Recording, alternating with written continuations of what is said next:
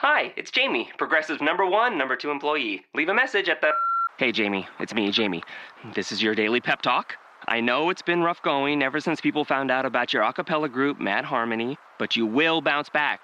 I mean, you're the guy always helping people find coverage options with the Name Your Price tool. It should be you giving me the pep talk. Now get out there, hit that high note, and take Mad Harmony all the way to nationals this year. Sorry, it's pitchy. Progressive Casualty Insurance Company and affiliates. Price and coverage match limited by state law. It's a beautiful Thursday afternoon, and uh, by that I mean it's pouring rain here in Pittsburgh, Pennsylvania, and it's time for another edition of Locked On NFL Draft.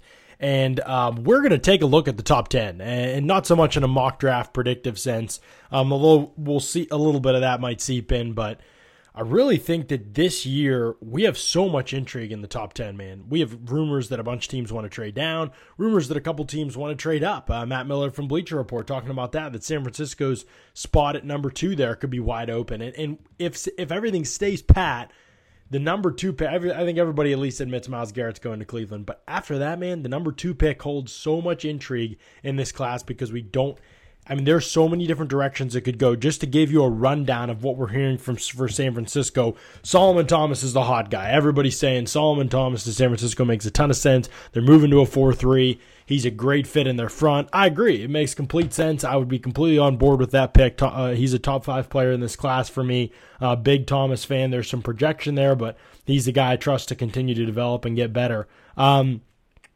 Leonard Fournette and Reuben Foster. Matt Miller, Bleacher Report reporting and writing about, I believe it was last week, that both of those guys could be a fit in San Francisco.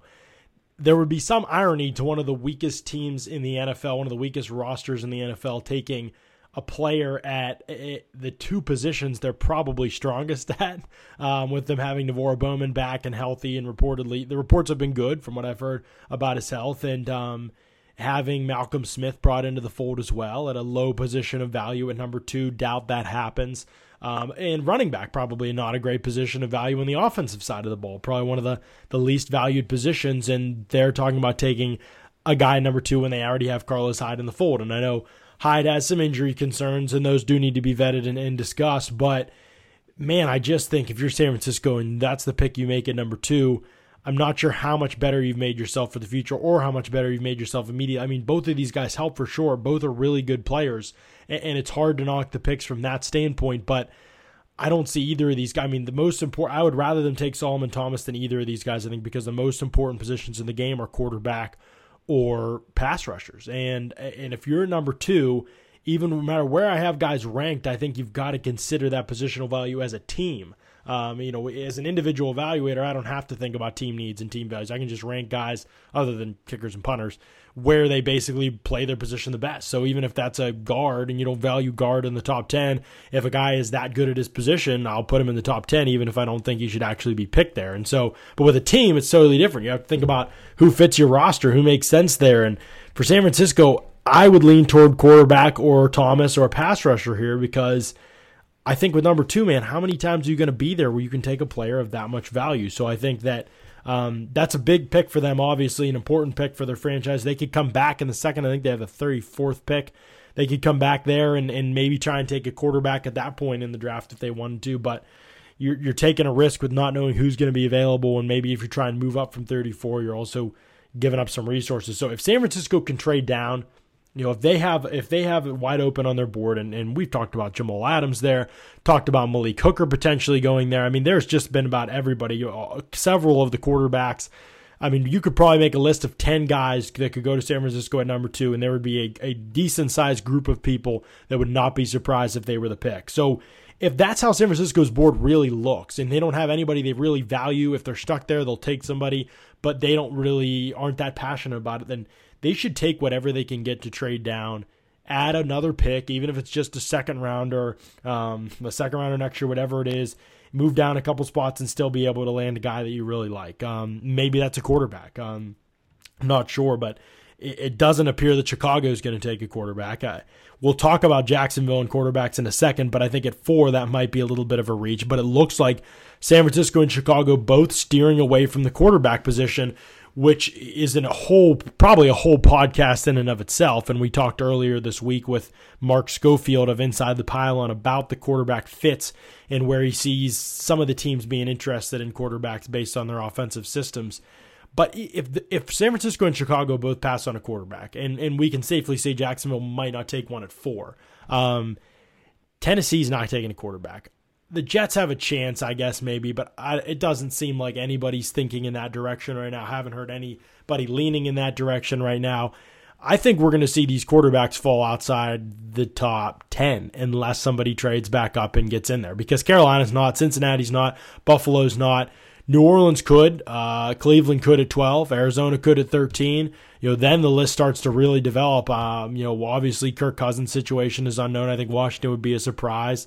Uh, but then when even when you get into the 20s, there's teams that could be interested: the Giants, the Texans, the Steelers, Kansas City potentially. You know, so and more than anything, I think you're going to see teams jumping into those 20s uh, to grab one of the quarterbacks and get that 50 year option. So I think we're going to see that happen. Now, Jacksonville's situation is intriguing because they have, I think I saw until May 3rd, so right after the draft, to decide on whether they're going to pick up Bortles' fifth year option or not. And this will be his fourth season. So it's basically, and Mark said it the other day on the podcast, the hour, the sand in the hourglass is really dropping through at this point for Bortles. His career's got to move in a direction pretty decisively pretty soon, or they're going to have to, or, or they're going to be stuck maybe without a backup plan. And so they're probably already formulating an idea of what they're going to do with that option. But I think that that's going to be an important part of this for Jacksonville is figuring out that future before they get into the draft and figuring out where Bortles is currently at. The word on the street is he's working hard. His mechanics have cleaned up, and, and he looks good from what we've seen of him. Just little videos of him throwing look a lot better. But obviously, Jacksonville's going to have the best perspective on that. I don't think they're going to take a guy number four, but top of the second round or trading back into the first. I don't think that's out of the question at all. So if the teams that need quarterbacks apparently not steering towards them in the first round or in the top of the first round anyway is one of the most interesting storylines here because last year you had a draft where most of most draft analysts I think were saying this isn't a great quarterback class. There's some good talent here, not great talent. You know, there's guys that can be good in great situations. And instead what you had was a lot of these teams at the top of the draft obviously valuing the position very highly. I mean, you talk about Philadelphia and LA both trading up to get a quarterback and trading up considerable resources. So almost a full 180 from that now. This year you have guys with and a quarterback class that I actually think is a little bit better than last year's class. In a quarterback class like this, you have teams wanting to trade back and not wanting to take a quarterback in the top 10 and and quarterbacks that could fall. I mean, we're facing a situation where we could have no quarterbacks go in the top 10. Now, I don't think that'll happen because I think somebody will get ants in their pants and try and jump up over Cleveland at 12 or something like that, but I do think that we're closer to that point than we've been, uh, than we typically are when a draft comes around, um, where there just isn't a whole lot of value right now for these teams. And I think it's a good class otherwise. So teams want to take best players available and, and get a guy that they think can help their team right away. So this is a very polarizing quarterback class with tastes all across the board, and, and not all these guys will fit with every single team. There's not a universal fit type quarterback like an Andrew Luck or someone like that. So I do think it's uh, more polarizing than in years past. um, Chicago's an interesting situation as well because this is sneakily not a bad team that's picking third overall. Uh, they have some really good pieces in place. And I think last year they could have been a team that was more in the teens in terms of where they'd be picking in this draft if not for a million injuries. So while last year was definitely a disaster for Chicago, it could have been a blessing in disguise in some ways because they're not horrible and they found their running back of the future and that, don't get me wrong Mike Glennon needs to be upgraded on you know as far as what I've seen from his game I don't think he's the long-term answer but you've got your stopgap guy quarterback. That position needs to be addressed for sure. You've got talent at tight end. You've got some talent at wide receiver that can be added to, I think. But Cameron Meredith looks like he could be emerging. Kevin White, if he's able to stay healthy, started to show promise late last season. I think Markus Wheaton could be better in, in this landing spot than he was in Pittsburgh if he's able to stay healthy. So there's some talent there, certainly can be added to, but the offensive line's good. I mean, Kyle Long, Cody Whitehair, and Josh Sitton on the inside is terrific. I think Charles Leno is really underrated as a left tackle in this league, and Bobby Massie's a capable right tackle, and they've got good depth too. So I think that this is a, a, a decent offense, and then the defense, if they can stay healthy, man, you, have got pass rushers and Pernell McPhee and Willie Young and Leonard Floyd and Jonathan Bullard, hopefully better in his second season, but Eddie Goldman's a stud, and Akiem Hicks really starting to come back into his own in Chicago. And the secondary obviously needs work, but if you can focus your picks on the secondary and, and on perhaps the quarterback position and a wideout, I think you're really in a good place. And I'm not saying they're going to make the playoffs this year, but I think you're in a good place for the future in terms of being able to set this roster up for success and pairing a quarterback with a young stud like Jordan Howard in the backfield and that offensive line could be a really, really nice landing spot for whoever signal caller ends up there. But I don't know that they're gearing that way in the first round. It doesn't seem like they're thinking about quarterback at all based on everything we're hearing. Um, so they're what what they value at that point in the draft, which to me would be probably cornerback or safety. There's Solomon Thomas talk. I'm going to talk about his fit there more tomorrow on the Fan Friday podcast because I got some questions about it. But um, there's Solomon Thomas talk there as well. Uh, they do seem to have a number of pass rushers in in, in hand that that wouldn't be a top priority. But again, you got to think about the best player available in the future at the position uh, as well, and you can never have enough pass rushers. But it would seem like the secondary would be a top priority here, um, and, or trading back if they're not going to take a quarterback. And to me, both of those moves would make sense. Marshon Lattimore, terrific fit here. I think he also worked out for San Francisco. He's worked out for all the top five teams. So just throw that out there. Lattimore seems like he's getting a ton of consideration there. Uh, but Chicago's situation, yeah, very probably another one again after San Francisco. There's no great feel for what any of those top of those th- four teams after Cleveland will do. And I can't remember a year like that. I can't, I can't remember a year where there's just generally no consensus about what's going to happen with picks two through 10, basically. I mean, there just isn't. Carolina supposedly wants to move up. Matt Miller was saying Carolina wants to move up and, and, and potentially select Solomon Thomas. They could get, get all the way to number two to potentially select Solomon Thomas or Leonard Fournette. Leonard Fournette going number two overall in this class would wouldn't blow me away because I would expect the NFL to have a high value on him, but I just think it's a mistake, man. Not that he can't be a good player, but with Carolina, man, your secondary's bad. You don't have a pass rush. Your offensive line's bad. You know, you got to do something about these these spots on your team if you're going to be productive and valuing a running back and trading up and giving up resources to go up and get to me is the number is the third most talented back in this class and you can even argue fourth depending on the scheme with Christian McCaffrey you know, a guy that I would value late first, early second range, that's just a huge mistake. And and we continue a trend of draft a draft trend with Carolina that I just can't get on board with. Uh, the way that they've built a team around Cam Newton, uh, not valuing things that would help him a lot. Um, but that is something that's being talked about and being discussed. Um, it, and we, now we're seeing a ton of intrigue with Tennessee at number five. I mean, we've talked about two through four. Let's talk about Tennessee at number five. I mean, this is a team that we've seen Reuben Foster go there. We've seen Lattimore go there if he falls. We've seen talk about Hooker and Jamal Adams there. Uh, we've seen talk about Corey Davis if they trade back a couple spots, or maybe they take him right there. Um, I'm sure more that I can't even, not even thinking of right now. We've probably seen Jonathan Allen there. Um, so Eric Edholm, Yahoo Sports today on Twitter said Titans could have a surprise coming at number five and be prepared for it. And right away, people speculated uh, oh, you know, I think uh, Jeff Fair over at Inside the Pylon was speculating, you know, OJ Howard or maybe Jabril Peppers. Um, and I think uh, Jabril Peppers, man, whew, can't even tell you. I, I joked that I would have to deactivate my account. I think if Jabril Peppers goes top five, I mean, there's that dude should be a third round pick at best. Um, but you know, athletic promise and all that in the NFL, getting excited about it. But um, there's no way, no way top five Jabril Peppers is going. Uh, I'll stake my claim on that right now. Um, John Ross was also talked about. See, Ross makes sense in Tennessee to me because even though I don't wouldn't value him there, I think Ross is like 29 or 30 on my board uh, right now. But why he makes sense, I think, in this situation is that they have the possession type guy in Tajaé Sharpe, and, and they have an outside kind of tower guy in Rishard Matthews who can stretch the field some too.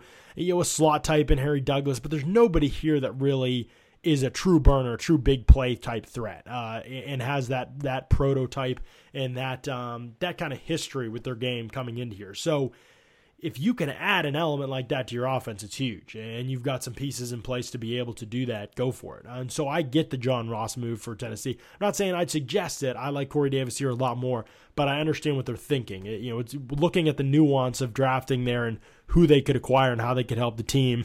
I get it. It makes sense, even if it isn't what I would do.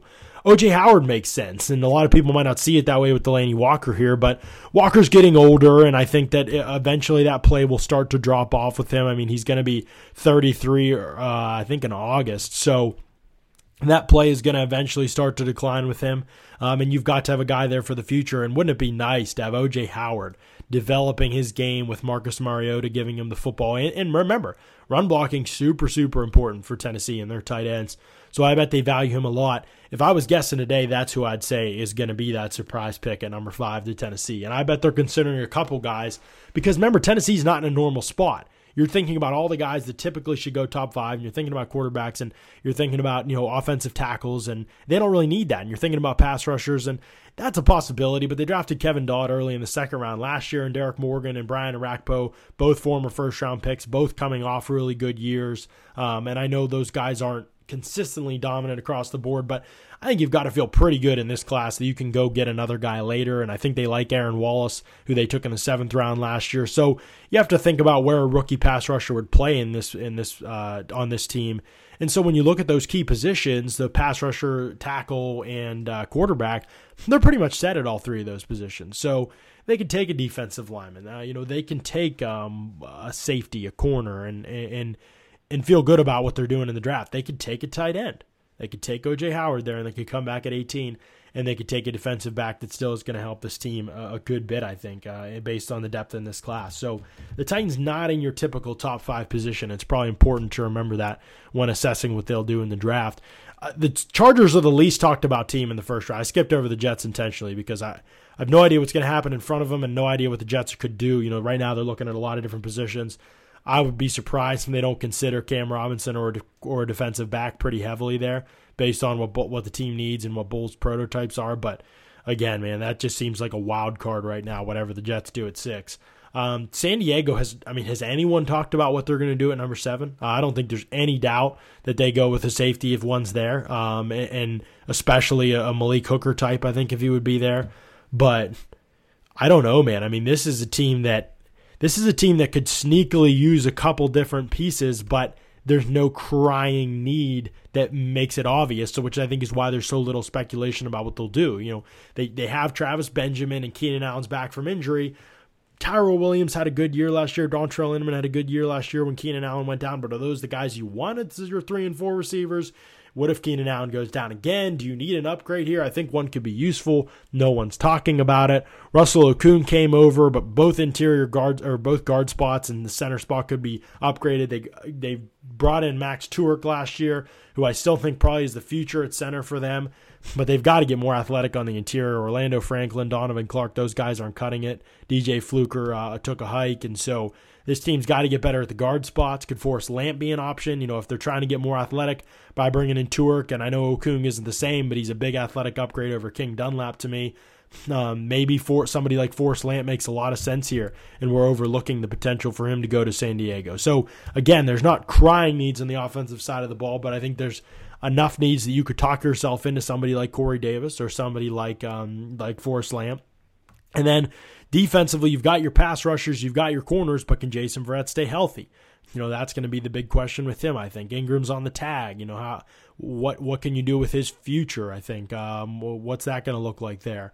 Um, so I think that there's needs, but safety is obviously the crying one. Um, you know, being able to get a guy who can be the center fielder, free safety type is if Malik Hooker falls to them, you've got to think San Diego considers this draft just a massive win because there's not a, hu- a, huge number of holes there. If Rivers can regain his level of play and they can grab an offensive lineman in the second round, I think this team's on, on the right track again. We've been saying that, I know, but um, staying healthy is a big part of the battle for them, much like Chicago, I think. Um, Carolina's looking to trade up.